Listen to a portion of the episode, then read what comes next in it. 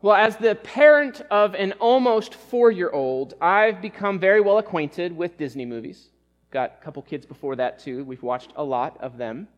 Uh, when it first came out a few years ago, Catherine, my youngest, wanted to watch Frozen 2 at just about every opportunity that she was able to. And the Frozen franchise, uh, I don't remember when the first Frozen movie came out. Elizabeth was very, very young, um, so that's probably a good almost 10 years now. I, I think they began to turn the mold for a Disney princess movie on its head. Because the first iteration, you know, had two female, female protagonists, Elsa and Anna, and there really wasn't any true correspondent male companion. In, in fact, the, the movie at times seemed to poke fun of uh, kind of Disney legacy, uh, that's that typical model of love at first sight, by causing you know, one of them, Anna, to fall in love with the, the movie's villain. Hans is his name. Now, in the second movie, one of the side stories in the film involved the relationship between Princess Anna and her boyfriend named Kristoff. And Kristoff in the film behaves in ways that are they're not typical of what you've seen in Disney movies in the past. Right? We see him kind of fumbling over himself, trying to find the right time to propose. He's feeling rebuffed and ignored by Anna. He's desperately wondering if his affection for Anna is reciprocated. In an interview about the movie, the, the woman who voices Anna, Kristen Bell, shared uh, something that she found pretty profound. Because she felt that the male representation by Kristoff uh, was very different than what she had experienced in other movies before. She was on uh, the show called The View, and she had this to say about a scene that occurs late in the movie. She said, He rescues, Kristoff rescues Anna from something dangerous in the midst of battle. He swoops her up, and the first thing he says to her is, I'm here, what do you need? He doesn't say, I've got you, stand back. He says, I'm here, what do you need? See, the movie rightfully revolves around the sisters as the focal point. But Kristoff, even in his chivalrous actions, is content with his role. He, he doesn't ride in like a knight in shining armor atop his reindeer, that's what he rides on. And he doesn't go in and just kind of take control of the situation. But he defers to Anna's expertise. He presents himself as a resource that allows Anna to continue to take center stage in the film. He's not trying to fix her problems for her, right? That's something that I'm so prone to do when my wife comes home complaining about work. Instead, he places himself at Anna's disposal and allows her to direct what comes next. Now, the society that we live in continues to be one that is largely patriarchal. It's largely dominated by men. There are those who would watch a film like Frozen 2 and cringe at what they perceive to be, you know, the emasculation or the feminization of men. But I would argue that Kristoff is showing a side of masculinity that is not usually shown, but is masculinity nonetheless. What does it mean for him to, to show his emotion, to take a back seat to female, a female protagonist? And it left me wondering do we find models and examples of this in Scripture? Now, the Bible is the inspired Word of God. It's transcendent, it is relevant to our lives in all situations, but it was also reflective of the culture in which it was written. The Bible often reflects the patriarchal society that existed before and around the time of Jesus. But every now and then, we see echoes of God's foundation, uh, uh, of what I would call God's democracy, right, that shine through. What, what we see in, in um, Paul's writing in the book of Galatians, that there is no male nor female, nor slave nor free, no, nor Greek nor barbarian, but that all are equal in the sight of God. And so every now and then we see figures in the scripture who behave in ways that are countercultural from that broader culture around them. And so this morning we're going to look at another one of the Advent portraits, characters around the Nativity, the adoptive father of Jesus, who's named Joseph. In the Nativity, Joseph is a secondary figure. In fact, we don't really know a whole much about him. We don't, we don't learn much about him after these stories. He's referenced in Luke's account of uh, boy Jesus at the temple. If, you, have been grown up in church, you probably remember that story where, you know, his family leaves Jerusalem and they're like, where's Jesus? And it turns out he was in the temple, you know, in his father's house. He's mentioned, but he doesn't say a word. Only Mary has the speaking part in that encounter. And after the events of Jesus' childhood, he seems to disappear almost entirely in the Gospels. You know, later Jesus is named as the son of Joseph, but that's about it. Joseph is seemingly non existent. But he appears to be content to fill his role as a supporter to what's going on in the Nativity story as Mary carries and gives birth to Jesus. So, we're going to look at what the Bible has to say about him. If you have Bibles or Bible apps that you want to open and follow along, we're going to look at Matthew chapter 1, beginning at verse 18. And this is really the primary information we get, the primary place we get any kind of information about Joseph. Now, I'm going to read a couple verses and then unpack them. So I want to encourage you, like, if you open it up, keep it open, because I'm going to keep coming back to it, keep refer- referencing to it a few times. So I'm going to start by reading Matthew chapter 1, verses 18 and 19. Matthew says, Now the birth of Jesus Christ took place in this way. When his mother Mary had been betrothed to Joseph, before they came together, she was found to be with child from the Holy Spirit. And her husband Joseph, being a just man and unwilling to put her to shame, resolved to divorce her quietly. Now, in these two verses, I believe there is a lot to be said about the character of Joseph. Now, just for some background, based on a number of rabbinic texts, it appears that men in Jesus' day often married around the age of 18. So we'll just go on that assumption. Joseph's probably, most likely, somewhere roughly in that age bracket. In verse 18, it, there's a mention of their betrothal. I spoke of this ceremonial process last week. But just like what we saw last week with Luke, it goes, uh, Matthew goes out of his way to remind the reader that Mary was a virgin. She's found to be with child before Joseph and Mary came together. Just in case you missed it, that, that is a euphemism for, their, for physical intimacy. So we have two writers of the texts across multiple passages clearly highlighting the miraculous nature of the virgin birth. Now, one of the movements in our skeptical age is to uh, what they call demythologize the stories of the Bible.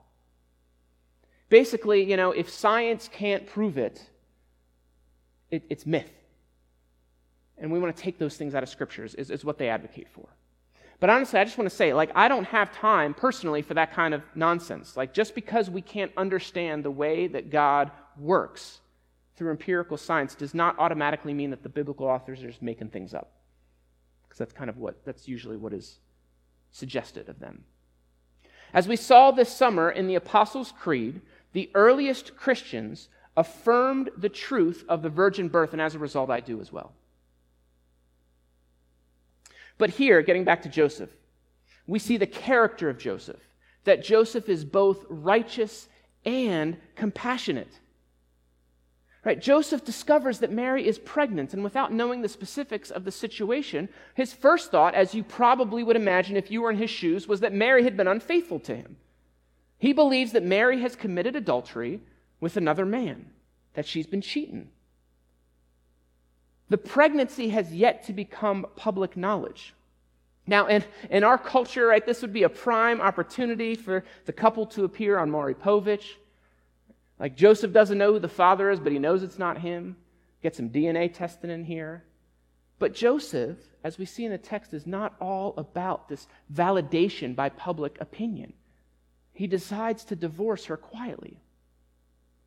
So, from the text, we see that Joseph was a righteous individual. He did his best to follow the law of Yahweh. He behaves in manners that are right by the law. In light of this seemingly open and shut case of adultery, Joseph would have been permitted. It was within his rights to get a certificate of divorce and move on with his life. But there's a difference between being righteous and legalistic. Or put another way, there's a difference between being righteous and being judgmental. Joseph did not disconnect his compassion from Mary from his conviction. I know too often I have seen folks who want to live righteously, they want to do right by God, but they lack the compassion and care for those around them. Right? In my spiritual youth, I was one of those people. I carried a scorched earth policy when it came to doing the right thing. I alienated, I hurt friends because I callously called out sin in their lives. I may have been right according to the law, but I lacked any compassion or tact in that process. By divorcing Mary quietly, it provided an avenue for Joseph to, to, to protect her. Because the operating assumption would have been that Mary had had an affair with another man. And if that went public, with the reason for the divorce, there would have been a risk for Mary being stoned to death. Joseph isn't interested in putting Mary on blast here. He's not looking for validation. He's not looking to, to be honored by the general public. He's not seeking to hurt Mary in, in what feels like the way that she has hurt him. But Joseph responds with empathy. And in doing so, he's able to maintain his personal character, but still care for this woman that he's betrothed to. Now, as we know in hindsight, Joseph is operating on some faulty assumptions. So let's see how, uh, how an angel comes to respond to him. So let's pick up at Matthew chapter 1, verses 20 to 23. But, but as he considered these things, behold, an angel of the Lord appeared to him in a dream, saying, Joseph, son of David, do not fear to take Mary as your wife. For that which is conceived in her is from the Holy Spirit.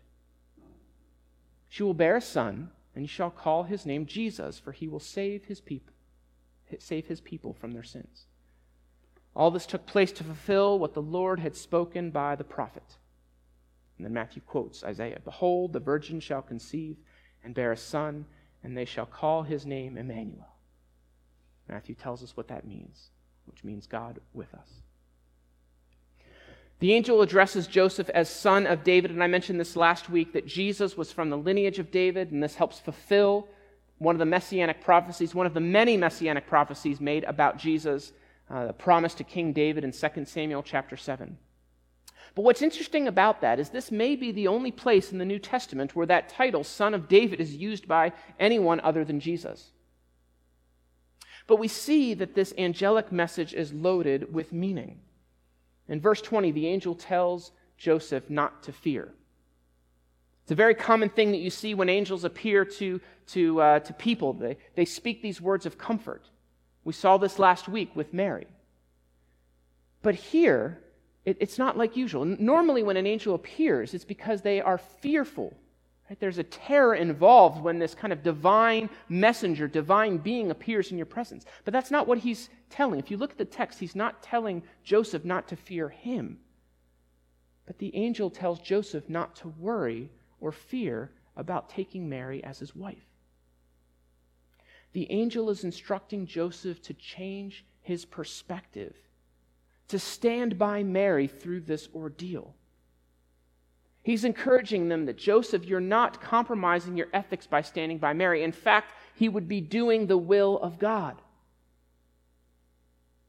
And by Joseph staying with Mary, he is able to share some of the stigma that she is going to invariably face.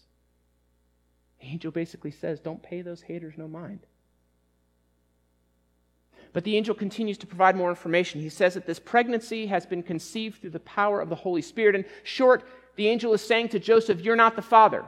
Joseph says, I already know that. But is also able to diffuse his suspicions, his worst fear that there is someone else that Mary has cheated on him with. The angel instructs him that the origin of this child is divine and that he ought to stand by Mary so that she doesn't have to navigate the complexities of the situation alone. In the next verse, verse 21, the angel provides some instructions that they are to name the child Jesus. And then in verse 22, he quotes that same passage that we saw Luke reference, uh, Isaiah 7:14. First, on the name of Jesus. Now, Jesus uh, would have been pronounced at that time Yeshua. It was a, a pretty popular name, and it, it literally means he saves. It's very close to Joshua, Yehoshua, which means God saves. Now, names were very important in that culture, and so the angel making this pronouncement that his name should be Jesus was foreshadowing this type of purpose that this child would have before the Lord. That before he was born, his name highlighted that he would be working salvation. But then the angel cites that passage, 714, that a virgin will conceive and they'll give birth to a son and name him Emmanuel. Now, interestingly, Luke never mentions this passage. He references it, he implies it, but he doesn't mention it. And just, just to kind of give us a little bit of history lesson here, Matthew is writing to a Jewish audience. Matthew is writing to a, a, population that would have known these, these Isaiah passages from a young age. Matthew is intending to point forward to the Jewish population. This is the guy that you've been waiting for. Luke, on the other hand, is writing to, he's writing a more uh, generic historical narrative. He's writing to uh, Gentiles, people who weren't Jewish. And so for, for Luke to kind of start dropping all these Old Testament prophecies, they're going to be like, I don't know what this means. It would have been a non starter for them. So that's where we see, you know, Matthew specifically drawing this out much more specifically. But in this passage, it links Jesus with this term, Emmanuel. But nowhere else in the Gospels is Jesus ever called Emmanuel, right, which means God with us. Because we should understand this as a title, not a name. Right? Jesus, his name describes what he does, that God saves. But Emmanuel describes who he is God with us. All right, let's finish off the text and then we'll, we'll, we'll circle back for some application. See how Joseph responds. Matthew chapter 1, verses 24 and 25. When Joseph woke from sleep, he did as the angel of the Lord commanded him. He took his wife, but knew her not until she had given birth to a son, and he called his name Jesus. So, following the angelic visitation, Joseph wakes up and he is obedient to the command from the angel. Verse 25 indicates that there was no physical union between Joseph and Mary until Jesus was born. Now, I would argue that the text seems to imply that Joseph and Mary lived a normal married life after Jesus was born. Catholic tradition, on the other hand, teaches the perpetual virginity of Mary. And I just want to say that I, you know, I'm not trying to like cast stones at other traditions, but I don't see any textual evidence in the scriptures that would point to that fact. In fact, there are many occasions that we see encounters between Jesus and his siblings. You have James, the brother of Jesus, who was the writer of the epistle, that letter in the New Testament. James is also the, the figure who became the leader of the Jer- Jerusalem church. So either, there's two options. Either these individuals were stepbrothers and sisters that Joseph brought in from a prior marriage, and that, that's what the, the Catholic position, the Catholic tradition typically advocates for, or these were biological children of Joseph and Mary, therefore half siblings of Jesus, right? Shared the same mother but different father. Personally, I lean on the latter, uh, that Mary and Joseph had their own children after the birth of Jesus. But out of this, what I really want us to remember is that Joseph was obedient. He followed through with what the angel commanded. Let's, let's take some time and see are there places where there's an intersection of what we see from Joseph in our own lives? But before we do this, I want, to, I want to point out something really critical that first and foremost, this story is not actually about Joseph, it's a story about Jesus.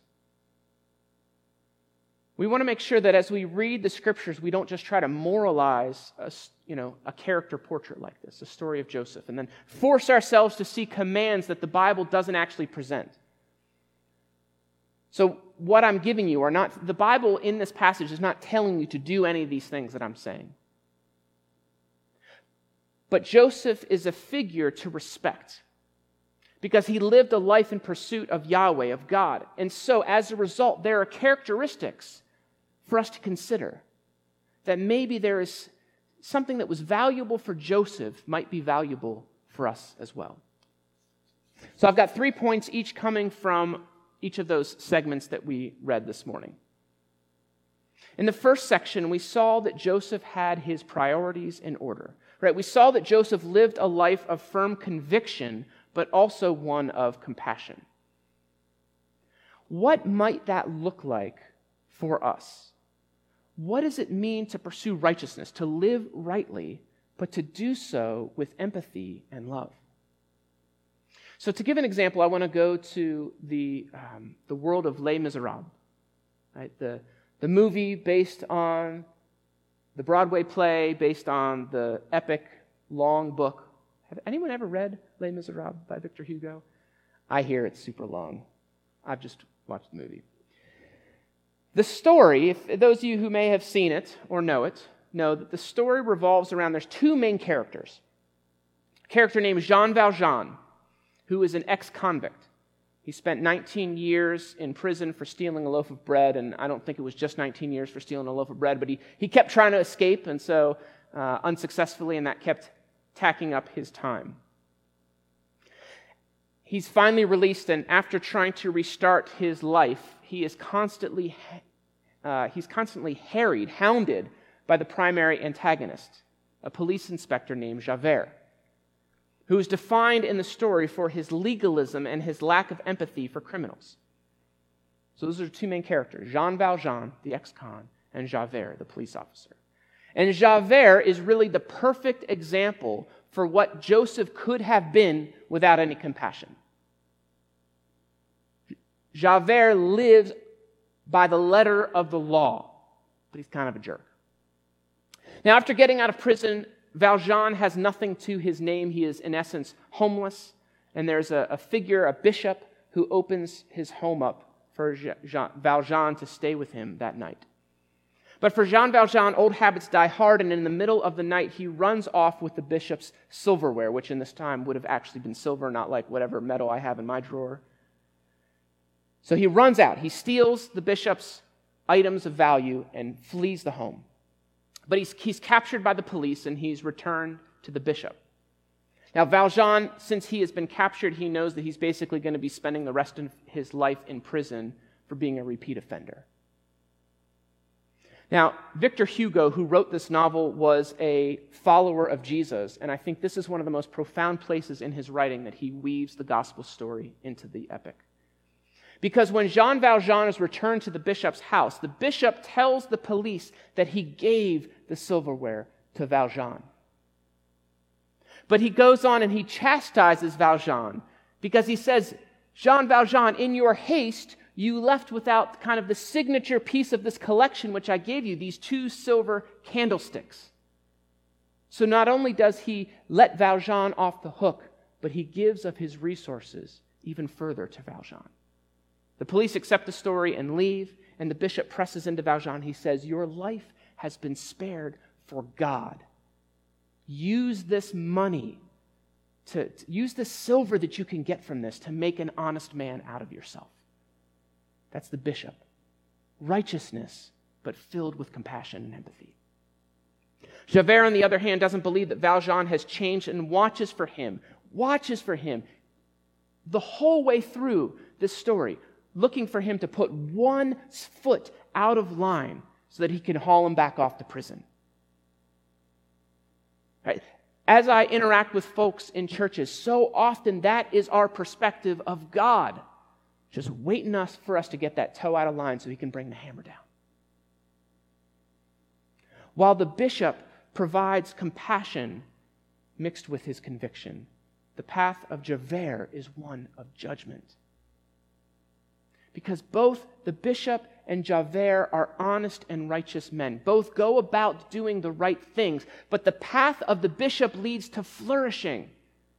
Right? He absorbs the cost of Valjean's theft to, by himself out of his own pockets, but in so doing gives Valjean the tools that he needs to break the cycles of poverty and crime. It leads to life. But the path of Javert leads to death. I don't know what situations you face, but I would encourage you that just because you live in alignment with the laws of God does not mean that you're following the path of Jesus. Righteousness is important, but just pure moralistic righteousness without empathy, I would argue, is just another path towards death. We ought to live with conviction and compassion. The second passage, we see this angelic message. We see Joseph encouraged to share in the suffering and stigma that Mary is about to have to endure. Joseph is encouraged in humility to play second fiddle, right? He is tasked with being the father to Jesus, raising him as his own, even though he's not the father. There's no blood relation between them. And as we discussed at the beginning, following the Nativity, Joseph basically fades into obscurity. He disappears. We don't know anything about him. We only know he's a carpenter because that's what Jesus was. And chances are Jesus was just following in line with uh, Joseph's profession. Now, I don't, want to spend too much time here because we dis- discussed this last week, but what would it look like for you to be okay with not being in the spotlight? To not getting the recognition that you feel like you deserve? Right, one of the best definitions of humility is not to think less of yourself, but to think of yourself less. Humility isn't beating yourself up thinking that you're not worthy of anything. And it's not humility is not being a doormat where people can walk all over you. But it is about putting the needs of others above your own. It requires you to be fully rooted in the affection of God to enable us to live in a way that cares for others and doesn't seek our own good first. Doesn't mean that we don't seek our own good, but we don't start with that. Especially if seeking our own good is at the expense of others. What might it look like for us to be able to be willing to be in the position of supporter, like Joseph did, like Kristoff did in, in Frozen 2? The last take home I want us to see is how Joseph responds to the angel. He is obedient. He listened to what was said. He was flexible. Right? He didn't just stubbornly stick with what he initially thought had happened. Right? He had thought Mary had had an affair, and he didn't stick with that. But Joseph was willing to be open to new information and ideas and was able to shift his trajectory on this issue with Mary. Now, there is a ton that could be said about this in our present culture. Whether it's your thought on, you know, COVID and vaccines, climate change, there are plenty of spaces where people do this all the time. Or hopefully we can do this all the time, right? We're operating under a certain assumption, some new information comes in, and it's okay for us to, to change our trajectory. Many folks talk about, quote unquote, evolving on an issue. There's nothing wrong with that. But specifically, what I want to talk about here is how this evolution, you know, how, Joseph evolves on this take, comes to, to pass. Because in this incident, the information that comes to him is from a divine source, the angel. I want to challenge us to be flexible with what God might be saying to us. Don't be so dug in on your beliefs that you're unwilling to move an inch. Right? What happens if you read the scriptures and you notice that God wants you to live in a way that is different from what you're living right now? Maybe it deals with your perspective on tithing or giving, like we talked about a few weeks ago. Maybe it's, you know, uh, the challenge comes in your, your, your, view of your sexual ethic. Maybe as you read the Bible, you come face to face that, with the fact that God cares for the oppressed and the immigrant. The alien or foreigner among you is what the, the Old Testament says, but it's basically immigrants for the people of Israel. Whatever the case may be, are you willing to give the, revel- the revelation of God that same power in your life as we often give to the broader culture to help us change our trajectory in alignment with what God desires for us? Are we willing to read a piece of Scripture, see what God says, and begin to change how we live our lives so that we can more fully live in the way that God has said is good for us to live in. Joseph models for us what it means to be a person of righteousness, but not out of legalism, not out of obligation. He lives rightly without leaving a wake of suffering in his path. He was compassionate. He cares for even those that he felt had sinned greatly. He was wrong about that, but the people he thought were. He was humble in putting the needs of others above his own. And he was flexible and obedient in changing directions based upon the wishes of God. I want to encourage you to take a look at your life and see what it might mean for you to make space for these virtues in it. May we be a people like Joseph, who, although in this text appears to be the main character, recognized that the story was not about him. But it was actually about secondarily Mary and firstly about Jesus Christ. Let's pray.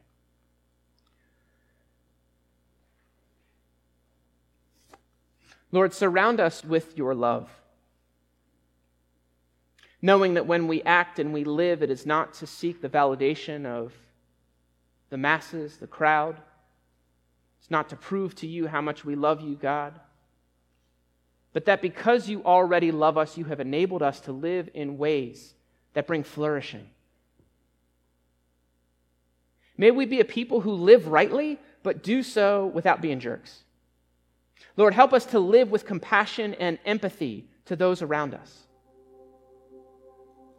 Lord, help us live lives that are humble. Lord, that we put the needs of others above our own, that we're not, uh, we're not out there in this, this uh, ego trip to always get our way, to always feel that we need to be the Savior or the one who is right. And Lord, give us the, the ability to be flexible, to know that we don't have all the answers. Lord, to know that there might be ways that we're living that are outside of your desires for us. But when you bring conviction by the power of the Holy Spirit, may we have our eyes opened and change our tra- trajectory to live more fully in the ways that you would have us live.